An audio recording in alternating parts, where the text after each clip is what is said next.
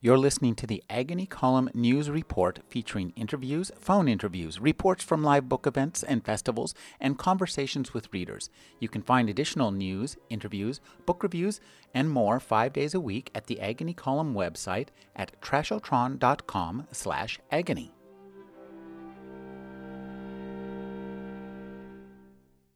Tad Williams is the author of Tailchaser's Song and the classic fantasy trilogy Memory, Sorrow, and Thorn, the two Green Angel Tower novels Siege and Storm, the Otherland and Shadow March series, the novels of the War of the Flowers and Caliban's Hour. His newest book is The Dirty Streets of Heaven. Thank you for joining me, Tad. Nice to be here. Tad, let's uh, ratchet back and talk a little bit about Tailchaser's Song. This is sometimes described as a YA novel, and I think this is a YA novel only if you delight in terrorizing your children.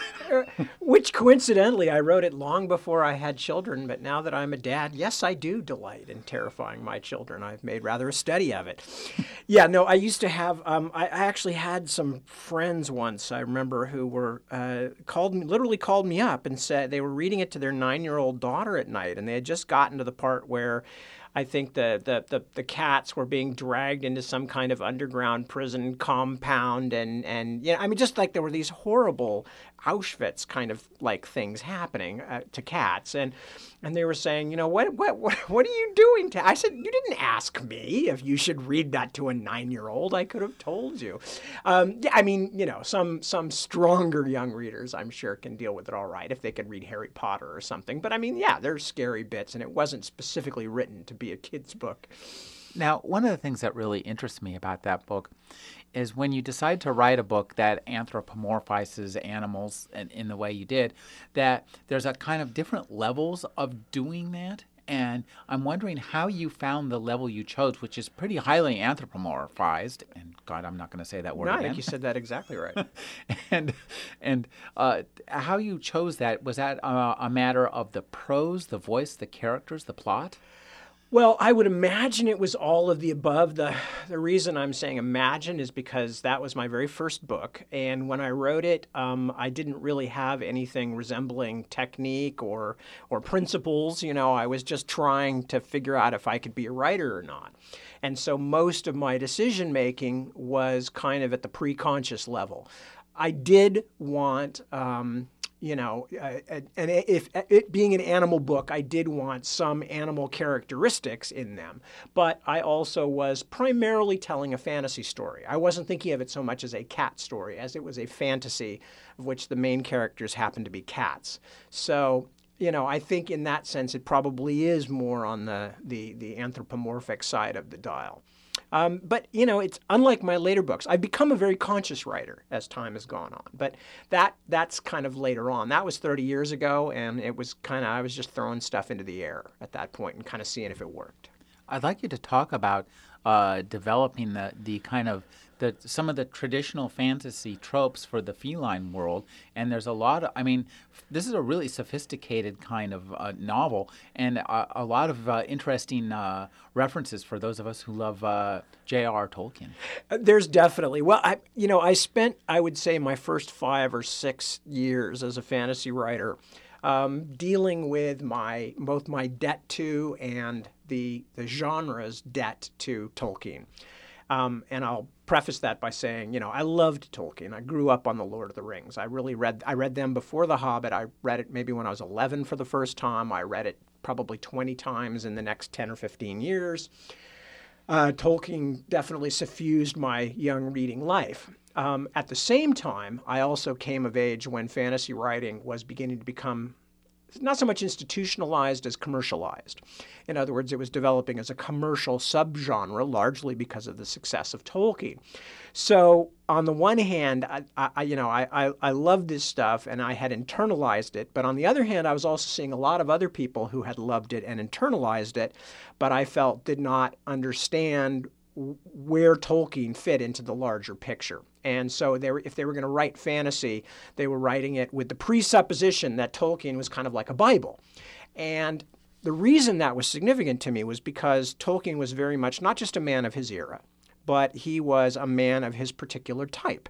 He was um, an Oxford Don, a philologist, and a Catholic, and all these things were crucial. Oh, and he was also. Um, not all that thrilled with the modern age. And all these things uh, were, were a big part of who Tolkien was, which is fine. That's what makes his work interesting, in part, is because of his very deep, strong feelings and beliefs come through the work. And all the best books of any kind, whether they're by nihilists or um, Protestant missionaries, you know, the very best books are those books which really reflect the strength of people's interests and beliefs. So, no problem with Tolkien's beliefs, but the problem I had was a lot of people writing in that second generation, the, the first generation of commercial fantasists, were taking Tolkien and just sort of parroting his central beliefs as the underpinnings of fantasy worlds as if they were not idiosyncratic. You know, it was as if every detective that came along after Sherlock Holmes had to play the violin and snort coke. You know, I mean, it was just that kind of arbitrary. So I don't want to make this a hugely long answer, but it's a subject I'm rather interested in. Me too. So c- continue.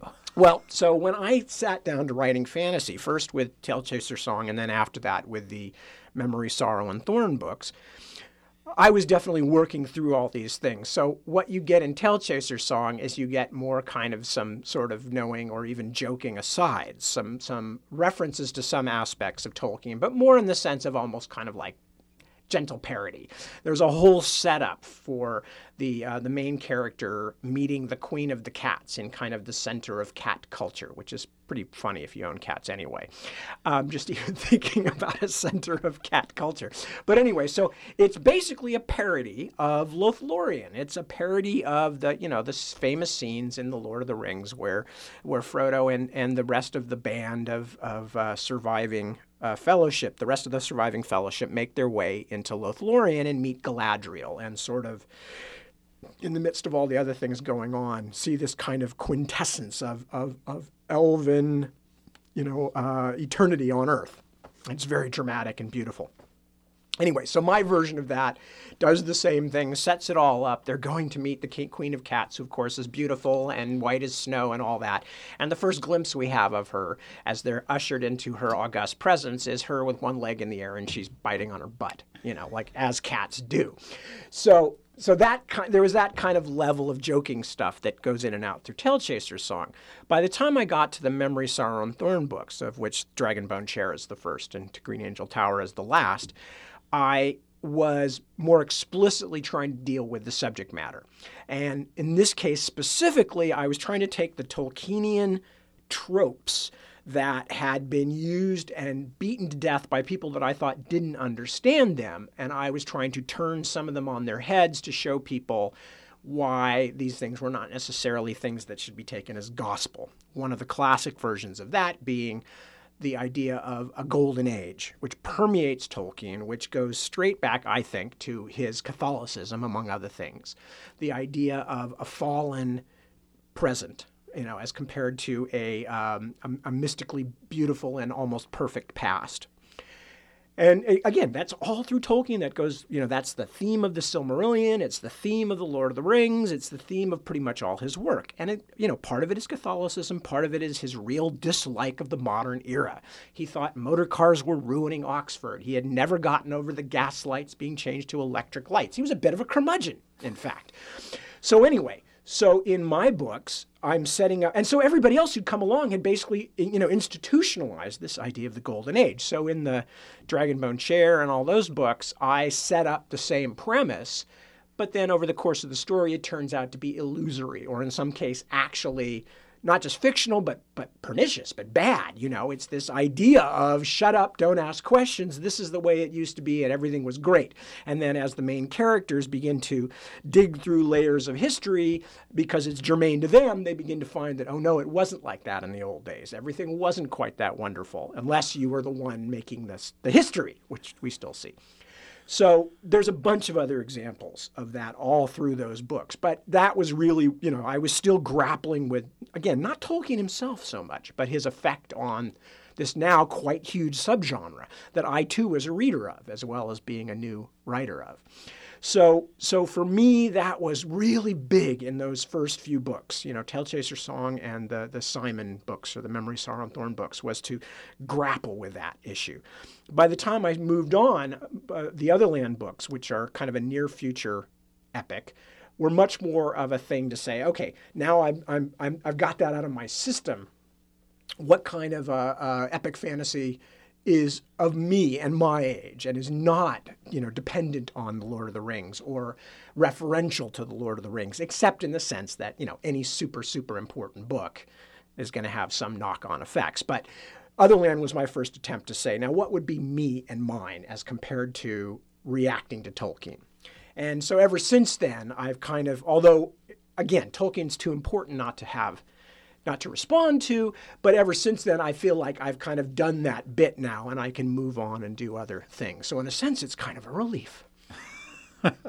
you know, it's so interesting to uh, understand some of the, the, the depth of influences and to see that how much uh, thought goes into some of this stuff because it's easy to think that it you know you can experience it and read it and enjoy it on the level of plot but there's always so much more going on under the hood. And I, that's one of the things I think that uh, distinguishes uh, your novels from some of the rest of the fantasy genre is that there's an awareness that there is something to put under the hood. There's a hood there. You can put something yeah, there is a hood.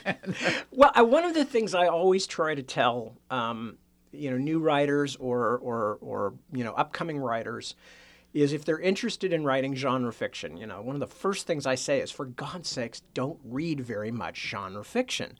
Because part of the, the, the, because for one thing, in genre fiction, there's there first of all, there's the distinction has to be made between the the artistic genre and the commercial genre, and there is no real autis, artistic genre of fantasy fiction. It's a commercial genre. It's a subgenre of fantasy science fiction and, and there's all this kind of commercial, which essentially means Tolkien, just like there's a whole kind of a, now a commercial um, subgenre or genre of vampire fiction or whatever, you know.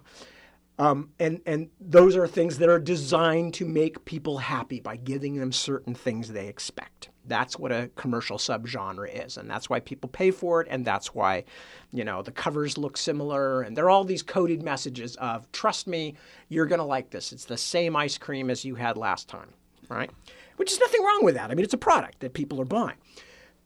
The thing is, is that what I would like to do, and what in my better moments I think I actually might be doing, is to write a book that is a book first and foremost and the subject matter happens to be fantasy, science fiction, you know, whatever. Now they're calling the new ones urban fantasy or whatever. But the subject the subject matter and the story itself and, and, and the writing is what matters, and what category it fits into is of secondary interest. In other words, theoretically, anybody could read it who likes good fiction, and they would agree, yes, that's well written. May not be their personal cup of tea, but they would have to see, yes, it's a real book. And I guess that's kind of what I'm trying to do, which also probably shows where I am at my least self confident, you know, and I'm still hoping somebody will notice that I'm a real writer, you know, the kind of Pinocchio of the subgenre. um, please call me a real boy.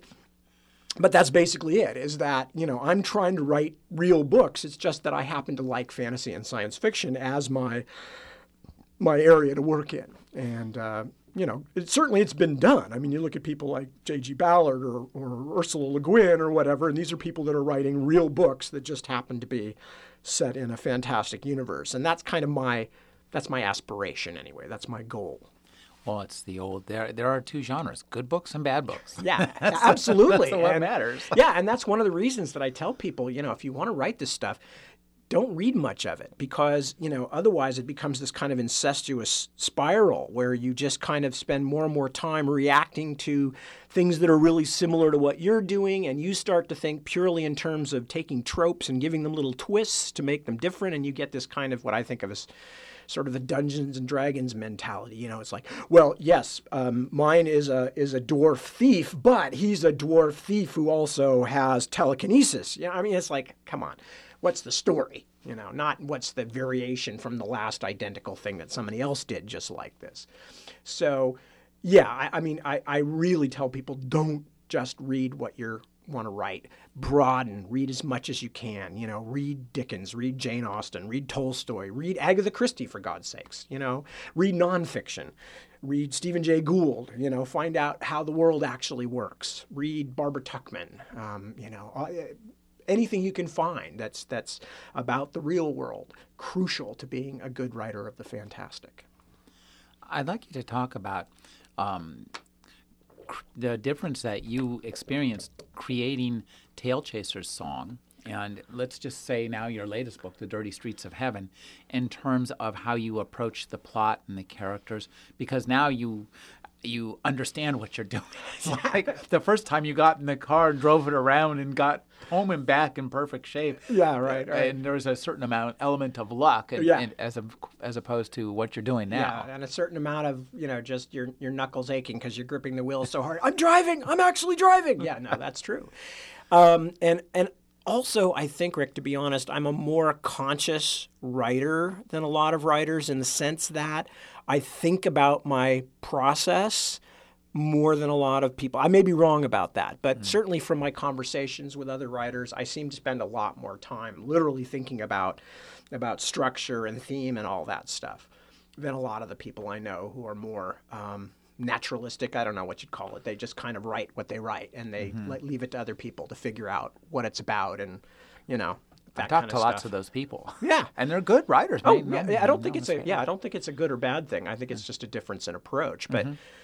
I mean, definitely, uh, you know, obviously over the years things have changed, and one of the particular things about the new books is that it's really the first time since Tailchaser's song um, that I have written a book with essentially only one character viewpoint. Now, if I remember correctly in Tailchaser's song, I think once, maybe twice, in the story, I bailed out into an into another story focus, another character focus, when I wasn't going to be able to tell the story by going back to the main character at that mm-hmm. point. And that was still something in retrospect that troubles me. I'm sure nobody else ever gave it a second thought, but I always went, that's cheating in a sense, you know, that you've established this one character as your viewpoint and then you go away from that character. So in my later books, I made that part of it. I made the books big by having lots of focal characters, lots of characters whose story was being told and whose viewpoint the, the reader had for the first time now with the, the new books, which I call the Bobby Dollar books because I'm just finishing the second one and there's going to be minimum of three. Um, the Dirty Streets of Heaven is the first. These are all told not just through one character viewpoint, like the Tailchaser's song book, but um, through first person narration, which is something I've never done outside of a short story. So it's actually Bobby who is narrating this in kind of the best noir fashion. He's telling you what's happening to him. So it's it's very much a narrowed focus. And one of the reasons I wanted that was because um, I wanted to write something that would move along at a very brisk clip, because um, in part because one of the complaints that some people, not all people by any means, and not even necessarily a majority, but one of the, the, complaints that is somewhat legitimate that people have with some of my work is because these books are so big and the stories are so broad and they're often stretched out over three or four volumes. It takes a while for the story to gain, you know, narrative momentum. I mean, deliberately, I'm trying to set the world up for people and set up these big plots. I mean, anybody who's read George Martin or anybody else who does this stuff knows why. I mean, you know, mm-hmm. you got a lot to set up. So I wanted to do something different for, for, for the sake of an audience that has to usually put up with that with me. And for not finding out sometime what's going on till like a second or third volume and what some things mean. So in this book, it's like a half or a third the length of my normal books. Stuff is jumping by the second chapter. Well, no, by the first in some ways. You know, that the main character is just being carried headlong into this every time he looks up and he's trying to solve this thing that just happened to him. Something else whacks him in the head, and you're just kind of the whole thing is spent tumbling downstairs. And then hopefully by the end, you know, me, the writer, I've resolved it all and made it all clear and it all makes sense. And the reader goes, oh, okay, okay, okay, good, cool, all right, you know. But it's such a different way to write for me in the sense that you're never relieving the tension by stepping away, but you're never able to increase the tension by stepping away and adding mm. something. You have to tell everything through what the main character can find out. You can't balance the reader's knowledge off against the main character's knowledge um, because then you make the main character look stupid because he's seen all the same things the reader has. You know, there's a lot of differences that way that are really interesting to work with, and I've enjoyed it. But it also, in, in, in an odd sense, it keeps it all in real time in my mind. So I'm literally always with the character where I last left him. It's not the normal thing of having six or 12 major characters who are all sort of bubbling away at different heats. Um, you know, I, I, that that story is wherever I left that character, usually at the end of a chapter, usually in some kind of trouble. So it's almost like those old-fashioned movie serials too, in the sense that it's you know the audience we hope is always going, oh my God, how's he going to get out of this?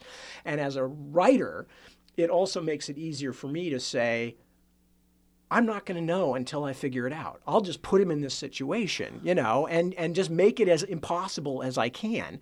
And so uh, impossible enough so that the reader is actually going, how the hell is he going to get him out of this? And if if I actually don't know when I put the character into that situation, it adds verisimilitude. you know, the reader is going to be feeling what I'm feeling at that point, which is like, oh my God, how am I going to solve this?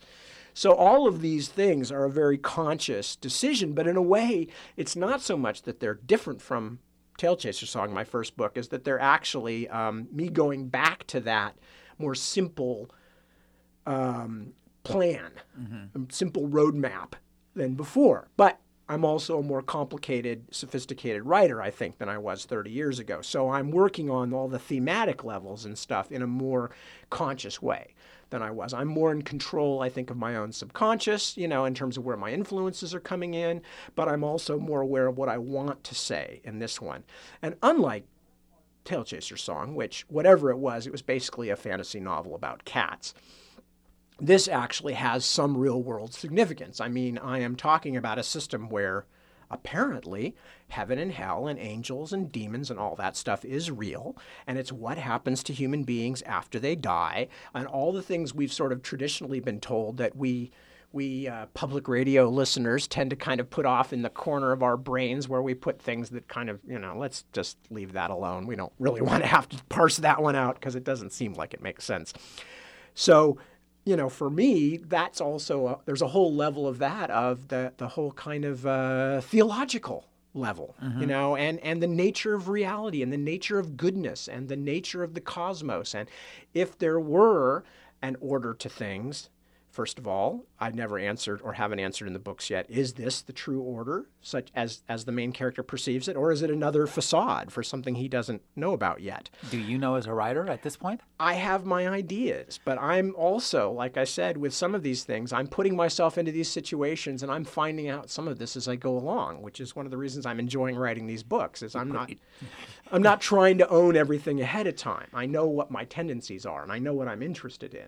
You put your character in peril and you put yourself as a writer in peril at the same moment. Yeah, not and not just physical peril, but peril of my I was not my immortal soul so much because I'm not sure I believe in that, but certainly in peril of putting myself into a, writing myself into a corner where I'm having to cr- construct something that seems unbelievable to me. So I'm trying to find a way to to make my own quite you know complicated questions about how the universe works and sync them up with this kind of old-fashioned melodrama of good versus bad and find some way to make them work together in a way that makes me and I hope the, the readers happy. Now, this is uh, something of a detective novel, then, a metaphysical detective novel. So I'd like you to talk a little bit just about in who's who's the the Tolkien of mystery for you? well, I actually have always read a lot of mystery and crime. Um, it's interestingly enough, yeah, since I became a fantasy and science fiction writer myself, it's kind of become my go-to escape reading. Um, and I think because usually it's more um, it's kind of puzzle writing, but it's puzzle writing that um, usually, if it's well done, good crime fiction or mystery fiction, the, the, the character writing is as good as any other character writing if it's done well. If you look at somebody like that I really like, like uh, Ruth Rendell or Ian Rankin, you know, Yeah. these people are just good writers. Oh, yeah. And they happen to write interesting, realistic characters. But again, like me, within this sort of um, I don't want to say straitjacket because it's not confining, but within this this focusing. Um, these focusing parameters of a certain kind of story. In other words, if you're reading a Ruth Rendell, an Inspector Wexford, it may go all over the shop in terms of the philosophical aspects, and the, the characters may have all kinds of interesting uh, discoveries and refutations of fondly held beliefs, and you see all kinds of interesting things about the actual life of people and how they interact and what they think. All like a, a any modern, well done regular novel, mainstream novel, whatever you want to call it. But you're also promising the reader, or the writer is promising the reader, a certain set of experiences. There will be a, a, a problem posed, a question, a, a riddle posed, and you will get a chance to, to see information that will help you try to solve that puzzle alongside the main character. And the writer is also essentially guaranteeing you that at the end of it, you will get some kind of an answer to that puzzle. It will not be a work of modernist uh, you know, fiction that says, well, there is no answer. you know, you will get an answer to that particular narrowed down question who killed so and so, or why did such and such happen? Um, because a lot of times in Ruth Rendell, you already know who killed who, but the whole story is about why. Why did that happen? It doesn't seem to make sense. She's so good. Oh, I'm, I'm a huge fan and have been for years since I first discovered her. What was the first book by her you read? I suspect it was Dark Adapted Eye, you Mm, yeah, which that- is I, still one of the classics, but it was either that one or House of Stairs. I can't remember which I first. Yeah, the both those were I think I think the Dark Adapted Eye may have been the first one of hers I read as well. But I mean, they're almost. I mean, I remember just a few years ago being knocked out. Well, it's more than a few years now, but I mean, you know, many years after that, being knocked out when Simisola first came out, which is one of my favorite Wexford novels. And just the last sentence, as my wife always says, is one of the great last sentences in fiction. I'm obviously not going to tell anybody because they might want to pick it up. So, yeah, I mean, I, I love that stuff. I read it for recreation myself. Um, if you know the, the, the good stuff, and what I like about it, um, I try to take some of that into the Bobby Dollar books, but also just like I try to take some of epic fantasy into the Otherland books and make it a science fiction thing. I try to take some of what I like about crime fiction and try to make it a fantasy thing with these. So we've got all the stuff that people like me uh, have to admit that we love about fantasy novels. It's got like monsters and crazy ass stuff and things you never expected to hear in a book and you know all that kind of stuff. And world building because obviously I'm creating heaven and hell and the secret network of both of those on Earth as well. So I'm getting to do I get to do plenty of world building. Um, but at the same time, then I can bring in that that kind of hard-boiled noir thing where you've got this main character who's uh, a lot like the reader likes to think of him or herself. You know, kind of an ordinary person, bucking the system, getting stuck with the dirty jobs. You know, with a sense of humor, which is very strong in the Bobby Dollar books because that's a big part of me, and I like to work that in in, in fiction. Um, and it came with his voice. As soon as I started writing him, he was just this very, to me, very funny guy, very dark, funny, uh, an angel with a very bad attitude, basically. And so, you know, I tried to combine all those elements from two genres that I like and find something that was, you know, not unique to me by any means, because other people have done good things in this sort of general area. But certainly that would be something my readers haven't seen from me before, and that I hope will maybe also introduce me to some readers who are terrified, uh, understandably so, of four book, 800 page volume, you know, monster stories, you know, that, although unlike George Martin, my dear friend, at least I've finished mine, George. I've finished mine, several of them. Anyway. Now, uh, you, you're used to writing expansive novels with lots of space. Right. Uh, you've described this book, and there's a lot of stuff in there.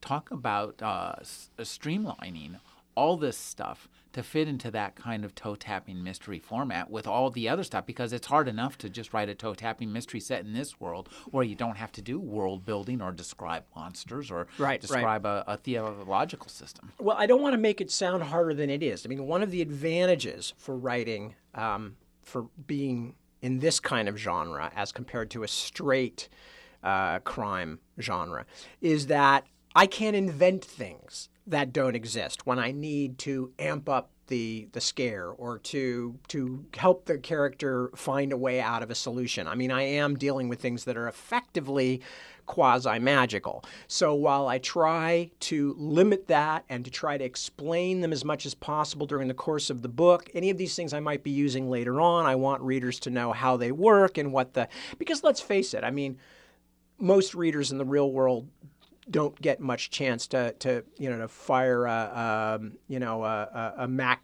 uh, you know, a, a, you know, an automatic weapon in their daily life or whatever. But if you put one in a book, people go, "Oh yeah, that makes sense. That you can shoot somebody with one of those and it'll kill them." You know. Well, I have to set those things up ahead of time so that the readers also know. Well, if a character does this, it will do that, even though it's not from the real world. In this world, it works. But you can't just pop those out of nowhere. But the fact that you can set them up and use them when you need them means you do have some things that are not available to a normal crime writer. On the other hand, you also have to live with everything you've created. So if you create a monster that can't be killed by gunfire, that you're going to have to kill off somewhere before the end of the story, you better find a way to explain why that character can now manage to finally kill this thing that's trying to kill him, or something like that. So there's both more freedom than a normal crime writer has, but there's the concomitant responsibility of treating that freedom, you know, responsibly and not tricking the reader or making the reader feel tricked. Um, other than that, a lot of it is really the, a lot of the speed of it is just dictated by the fact that it is one character, um, and and he's telling the story. I don't have a lot of breaks in, in the narrative because the way I'm setting it up, quite purposefully, is that every time he moves a little bit forward, in terms of learning something about this mess that he's embroiled in, something blindsides him. You know, something else comes crashing in from the side that he wasn't even considering, and kaboom, and it hits him. And then there's another, you know, bit of chaos and you know, danger and all this stuff. And then he kind of is dragging himself back together again and going, now, where, what was I thinking about? You know, in a way, I'm probably recapitulating my own real life, except in my case, it's not monsters, it's kids and dogs and things like that that suddenly come blindside me out of nowhere. And then I have to patch my my thinking processes back together again. But I think that's the main thing is just the fact that it's all happening to this one character. It almost has to move forward because the one lesson I learned from uh, another one of my absolute favorite writers, and about of the only one of the only things he ever did that that didn't work for me very well, was Roger Zelazny, whose you know work has always been very very important to me, and some of my favorite books, uh, Lord of Light and stuff like that. And I loved the first few Amber books as well, which I thought were really wonderful, which are kind of again a fantasy science fiction thing that start out in the real world for those who haven't read them but they wound up being like six or seven books worth. And by the fifth, sixth, or seventh book of those, the main character was kind of having to rehearse for the reader all the plot. And there was so much plot, and the plot just kept, you know, adding on without the old plot being resolved. And by the fifth, sixth, seventh books, um, and I can't remember the titles, but I just remember that Corwin was now involved with like all these different different things in different worlds, and his own uh, offspring, and his own parents, and all of his brothers and sisters. And so he'd have to stop every few minutes and go, well, if such and such did this, then that meant such and such was such and such. But if such and such was such, and you'd have these increasingly large chunks of exposition. Mm-hmm so biblical. Yeah, and I'm really struggling not to do that in these books, and I'm trying to find a solution that works for me. Where on the one hand, I, you know, the reader says, well, this guy is in fear of his life, and he's trying to solve these problems or crimes or whatever. Um, obviously, he's going to be thinking about them somewhat. They're, they have to be figured out. There's an element of intellectual uh, pursuit that's involved in, in solving his problems. But if they're happening all the time and he's always thinking plot, then the, the story bogs down because half the readership won't need that reprise of what's been happening. And even the ones that do will start to notice after a while that you're taking a step to the side for every step forward because you keep having to stop and, and put in the expository lumps, as some writer friends of mine used to call them.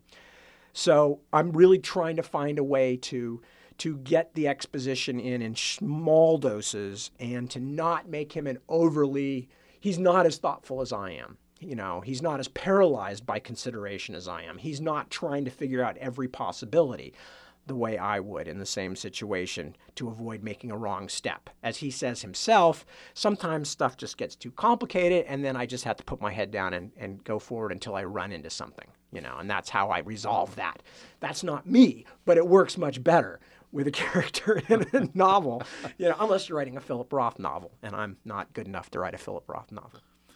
Now, uh, one of the things that uh, interests me is that, on one hand, you're kind of uh, surfing the wave of the plot of each novel, hmm. but you know there are three novels. So you're also kind of surfing three waves that you haven't reached the beginning to. So yeah. talk about that kind of that balancing act between the arc for each book and understanding the arc for where you think you want this to go and where it may or may not even indeed it sounds like go. Well, and, and actually that's a that's a major consideration, Rick, because one of the things that's very different about the the Bobby Dollar books for me is that first of all, other than the things I've already mentioned, like the first person narrative and stuff like that, but is uh, one of the things that's that's different is that the books themselves are meant to be within reason standalone books.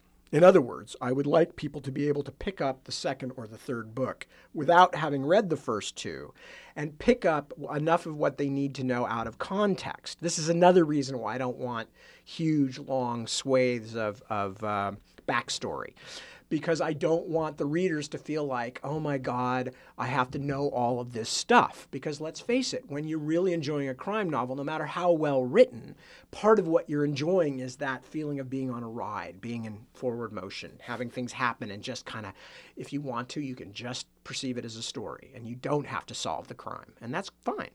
So, I have to make that available to the readers, and one of the ways I'm making that available is by constructing the books, I hope, in such a way that if somebody picks up the second book, they will, I would hope, say, Oh, now I want to read the first one. But they won't have to go do that before they read the second one. Mm, they can mm-hmm. be on a plane or something and enjoy the second book perfectly well, and then go back and find another one if they want.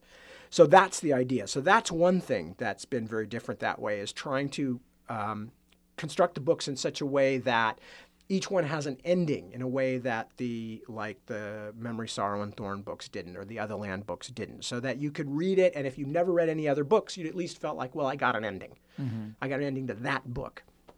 Similarly i don't know if i'm going to finish it. Unlike a lot of these other big projects of mine I, where i really had them all planned through to an ending.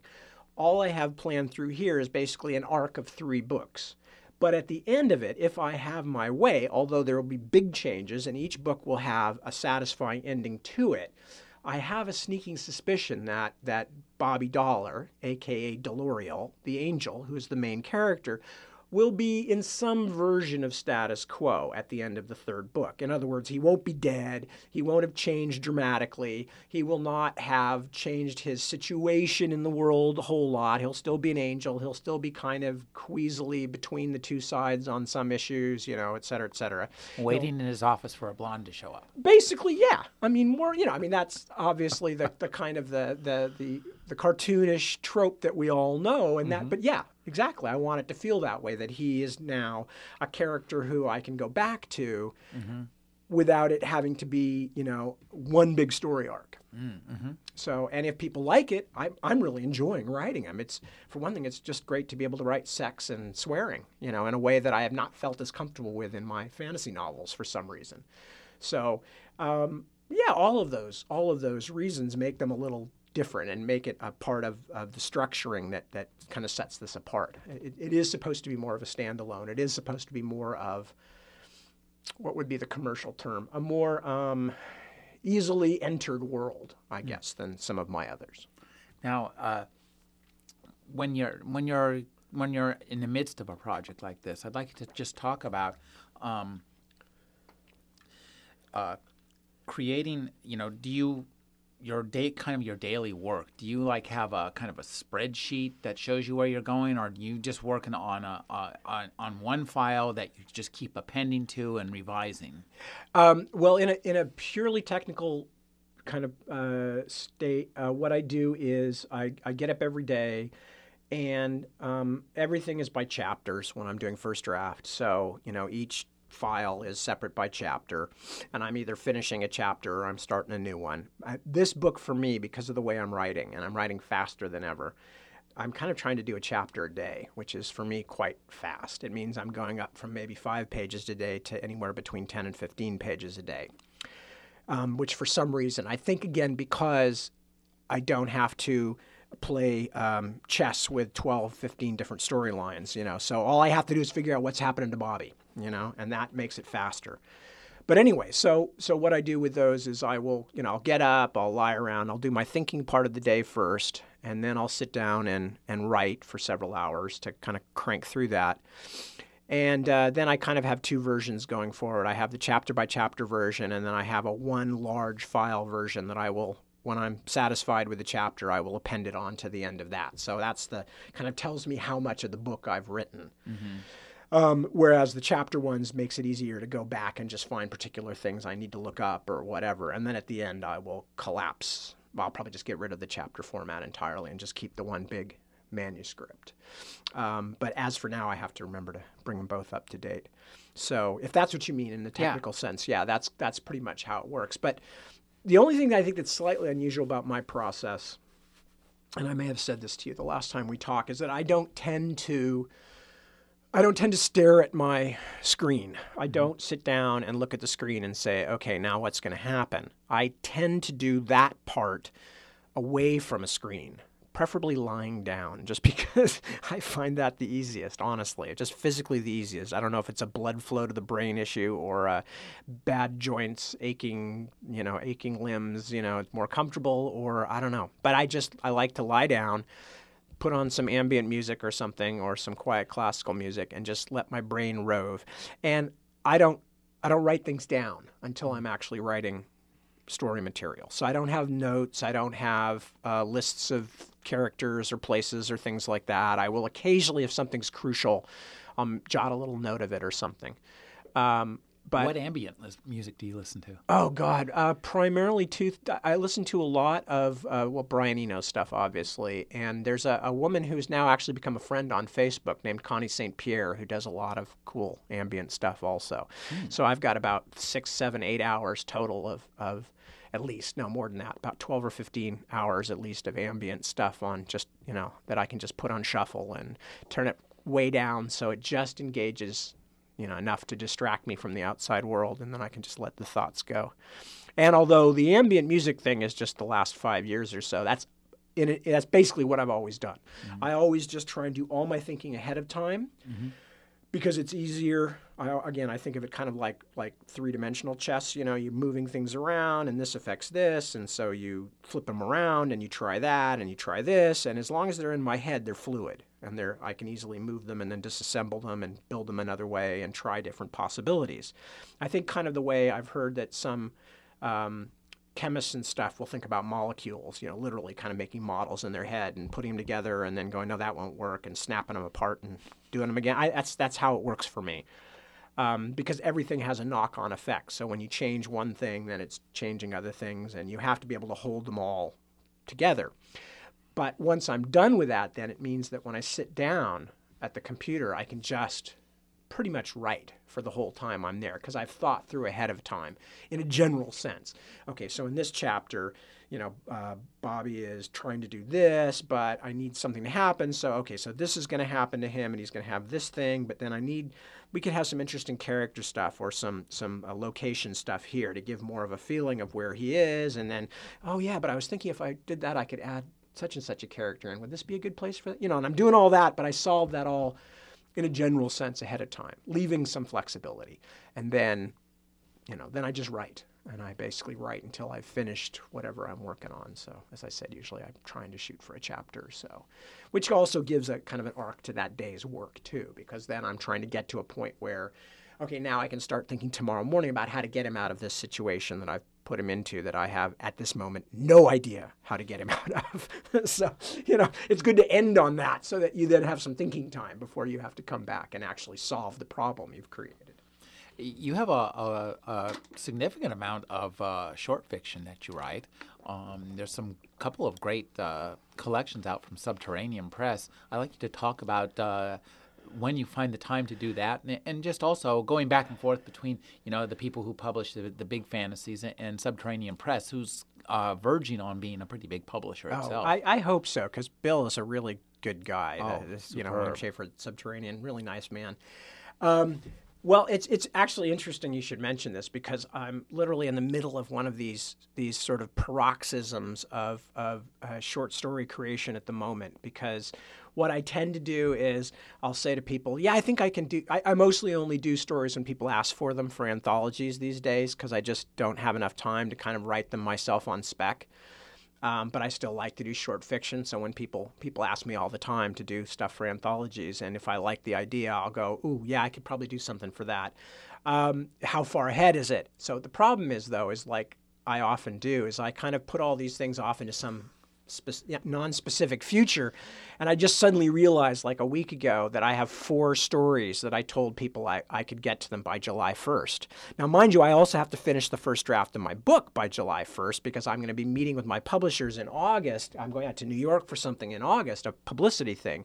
And they're going like well that's the perfect time to have a you know a, a story conference about the first draft so I'm suddenly realizing, oh my God, what was I thinking? Now I have to do all these short stories. So uh, I, I'm right in the middle of that. And the problem, of course, is that all those short stories are obviously short and therefore faster to write. Each one of them has to have an idea.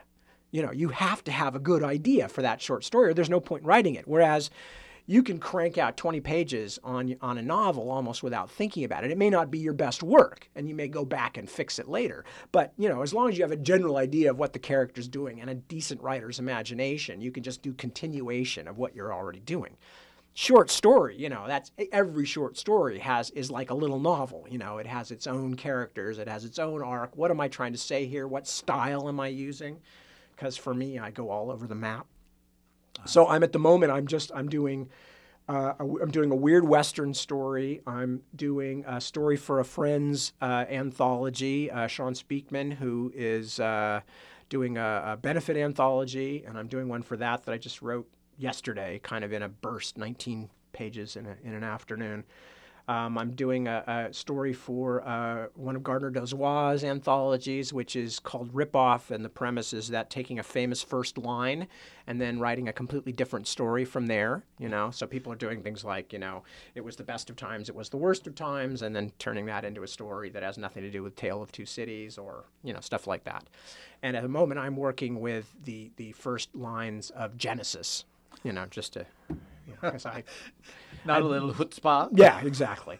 um, so I've got like four of those things all going on, and I'm trying to finish the second Bobby Dollar book, and I'm just particularly disgusted with myself for my lack of forward planning right now because it's, you know, it's just a bit much, but we'll get there. Now, uh, when you're talking about the Bobby Dollar books, they sound like they're tailor made to for the movies.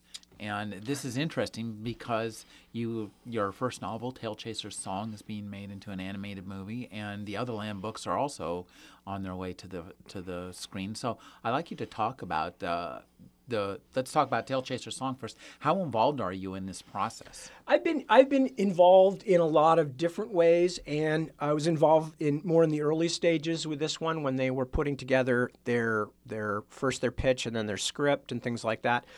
Um, Tailchaser's song is being made into an animated film by a very a really nice group of people, really cool group of people called uh, Animatropolis out of uh, Austin, Texas. But they are, and I, I, forgot to bring the information with me. Typical Tad. Um, but they are working with uh, a large and, and quite well known and pretty damn cool uh, Japanese animation company to do mm-hmm. the actual film. So they're like the production part, and they're doing a lot of the early design work with the Japanese animators, and then the, the Japanese company is going to do most of the work, but the it's going to be American. Well, not just American, but I mean, you know, voice actors will be people that will sell in the English speaking market and things like that. So it's going to be pre- predominantly an English language film first, although I'm sure they'll also have a Japanese release. So that at the moment I am just kind of standing around on because there's not really anything for me to do. They're just in the early stages of design and stuff, and uh, although it's all going forward, and I will have more to say again as we get on with the design phase, and they're saying, well, what do you think about this or what do you think about that? The um, Otherland is more complicated because it's in an earlier stage. It's an option. Um, it's an option with some really cool people. Uh, Dan Lin Productions, who, among other things, have done the uh, Robert Downey Sherlock Holmes films. Um, they they picked it because uh, two of the people, one of them the director of development, the other one the screenwriter, that was like their dream project. So that's actually there's people involved who really want to make this, and not just because they think it might be commercial, which is nice, mm-hmm. which gives it a better chance of being made. And I will probably be very involved in that because I don't think we're going to do Otherland per se. I think we're going to wind up doing something slightly different with it, like a prequel, because at this point, it's probably a single movie, and we don't think that there's any possible way, speaking again of the length of some of my work, there's no possible way to do the Otherland story as it exists as a single film. Mm-hmm. Just too much, too much stuff. So we may actually do some kind of prequel, and then hopefully that will then lead to us being able to do the full big Otherland thing, you know, either as a series of movies or as a God knows, an HBO thing or something like that. We'll see. Who knows? So I'm going to be more involved in that because I'll probably actually, in some sense, be working on writing a new Otherland story. Mm, mm-hmm. um, so that's really interesting. And I think, yeah, obviously, I think the Bobby Dollar things would be would be a good fit for stuff like that because it is very much a format that people are familiar with, namely that sort of you know lone noir hero with you know guns and dames and all that. But in this case, they're angels and demons and things um, and monsters, of course, because I love monsters. And uh, but you know, I think it's I think it's one of those things that almost anybody could, you know, even even the most kind of occluded Hollywood types could look at it and go, "Oh, I see how this could be a movie." Whereas Otherland, I, I think you have to be somebody who already knows the material to get it, and then we have to find a way to make it acceptable to film mm-hmm. to film folk. Uh, you know, I have to ask you, wrap this up about monsters because I'm a big monster fan myself. I, I love a good monster, and I was like, tell me, what was the first monster that you really that you saw? You know, as a kid or something that, that really got your interest, got you interested in them, and then talk about how you create them. Well, the first, as far as I remember, and I'm sure there were other things that qualified, but I do remember being a very, very small child and being extremely impressed with the first Godzilla movie, the one where Godzilla was actually a bad monster, scary thing. Uh, the one with Raymond Burr, you know, mm-hmm. I think they oh, like yeah. shot his scenes separately and then spliced them in and stuff. When I was a really small kid, the first time, uh, at least this is how I remember it. It's always interesting that things are not always what you remember, mm. but I remember there being a scene of Godzilla literally appearing over the top of a hill, and all of, of course, the the Japanese people running, screaming in the foreground.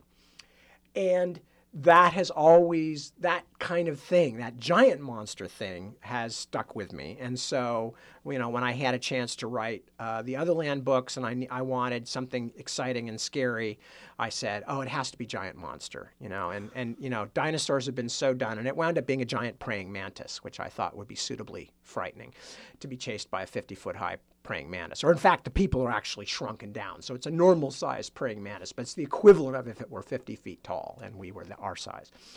But also, then later on, I remember being very affected by a lot of the Universal monster movies. So, um, you know, Boris Karloff is the mummy, and Boris Karloff, of course, is Frankenstein, and uh, Lon Chaney Jr. as the Wolfman, uh, which was big for me and, and still is, even though in retrospect, it doesn't do that much for me, but the makeup for some reason really worked for me. And I remember thinking that's what a monster should be. Mm-hmm. Dracula, I wasn't as much of a vampire person. I mean, I got it, but it wasn't, you know, interestingly, it was the mummy and the, and the werewolf that got me more than anything else. And I remember, in fact, in uh, Stephen King in Salem's Lot, talking about, you know, kids knew about death. Death was when the monsters got you. And that was spot on. I mean, that was exactly it. Monsters are this very reductionist kid version of death. Because if you think about it, nobody really ever, when you're a kid and you're scared of the monsters, you very seldom, or at least most of the kids I know, never actually thought about what they're going to do to you. You know, I mean, if the mummy catches you, what's he actually going to do to you? I mean, mummies don't eat people, you know. I mean, theoretically, I guess he could strangle you or something, but it's the mere fact of the mummy getting you. And in that sense, it's like death. You're not really thinking beyond that point. You're thinking of the thing itself is so much to be avoided that the, the mechanics of it aren't even important. And so that became a big part of it for me. And one other thing that came from Stephen King, although I believed this long before I heard him articulate it, in his book Danse Macabre, which is about writing horror fiction, King talks about what I refer to as the 10 foot insect dictum which in short is, you know, you put your character in a situation where they're on one side of a door and something's outside of the door and you know it's really bad. You know it's really scary. And the victim or the person is standing there and that thing's outside. And what is it? What is it? What is it? And then you open the door and it's a 10 foot tall bug.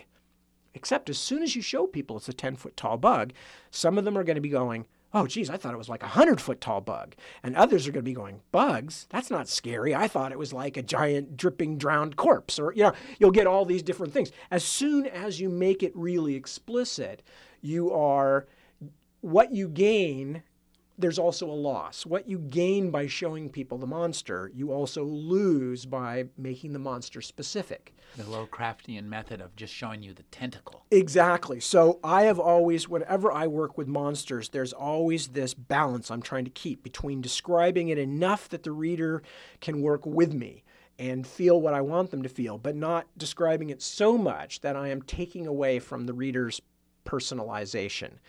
And um, this is my only problem with films because sometimes there's, you know, famously another famous line. Um, I've just forgotten who said it, but uh, a great actress, I believe, of her time. I, wasn't Greta Garbo, but it was somebody like that who, when she saw uh, Cocteau's Beauty and the Beast at the end, where the Beast becomes the handsome prince, and whoever this famous actress is, is, is known to have said, "Oh, I want my Beast back." You know, because this prince just was just a prince. You know, it wasn't it wasn't magical. It wasn't you know, and you could always imagine him being better looking than he actually was when he shows up.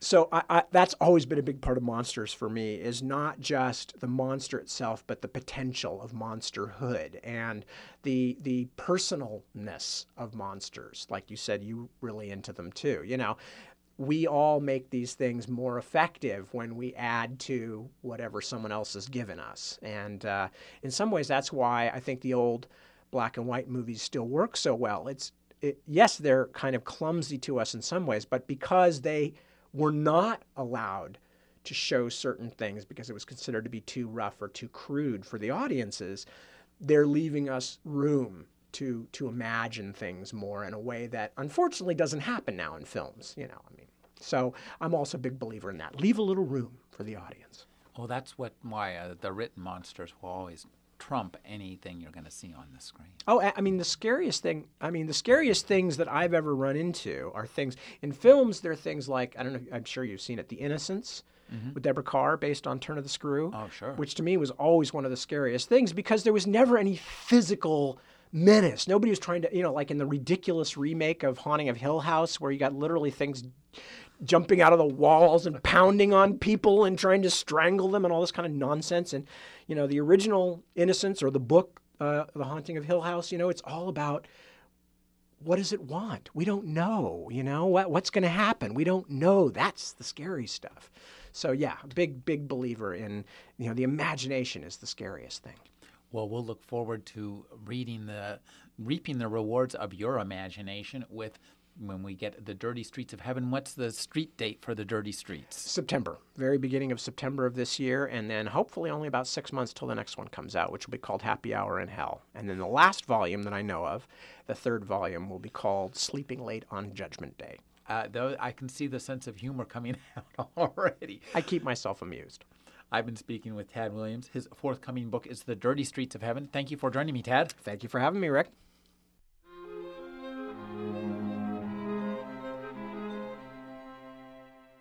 You're listening to the Agony Column News Report featuring interviews, phone interviews, reports from live book events and festivals, and conversations with readers. You can find additional news, interviews, book reviews, and more five days a week at the Agony Column website at trashotron.com slash agony.